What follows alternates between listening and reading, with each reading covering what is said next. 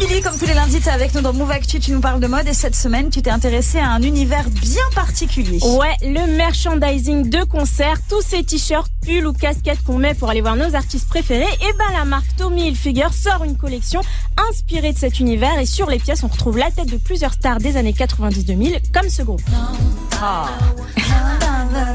Tu veux vraiment nous faire plaisir. TLC, ouais. Ah Il y a là. des pulls, des t-shirts et même des passes à mettre autour du cou à leur effigie. Et Mhm. dans cette collection, on trouve aussi cette chanteuse. Britney Spears. Bien vu. Ah, moi, c'est Britney blind test, Spears, hein, le ouais.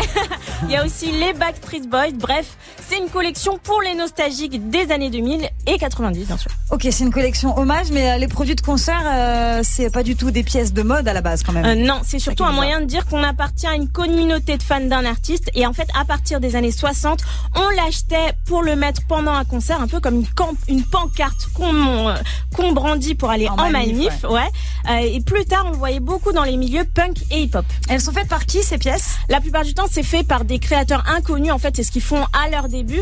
Et quand c'est une grosse star, bah, ça demande pas énormément de créativité. Il faut juste Ouais, mettre la sûr. bonne photo, le bon logo et le fan, bah, il est déjà acquis. Alors pourquoi les fans s'intéressent à cet univers alors? Bah, pour le journaliste mode Dan Hastings, c'est parce que euh, des artistes comme Justin Bieber, par exemple, ils ont un potentiel de vente beaucoup plus fort que certaines marques. Le capitalisme a- a embrassé le culte des célébrités parce qu'on s'est rendu compte qu'une personne pouvait vendre plus marque. C'est pas pour rien que les fameuses collaborations avec des célébrités euh, ont fleuri depuis le début des années 2000, depuis que les maisons de couture françaises ont été rachetées par des grands groupes capitalistes comme LVMH et Kering.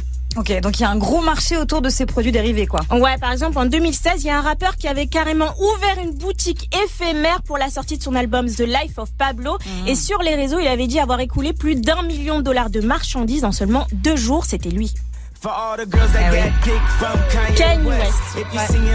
Kanye West, forcément, ça se vend vite, mais avoir une collection comme ça, c'est important pour les petits artistes aussi, non? Ouais, et c'était encore plus le cas avant les réseaux sociaux pour se faire connaître. En fait, si t'es un fan, tu te balades dans la rue un peu comme un panneau publicitaire. Mhm. Et surtout, ça envoie un message aux autres. Par exemple, les gens qui vont à l'école avec un t-shirt bah, de leur star préférée, Ouais. euh, ils se rendent compte que la personne en face écoute la même. Enfin, Ah ouais. voilà, c'est on, on traîne ensemble parce Ouais. qu'on écoute le même artiste. Il y a vraiment ce truc de communauté, de bande avec ce genre de pièces. Ok.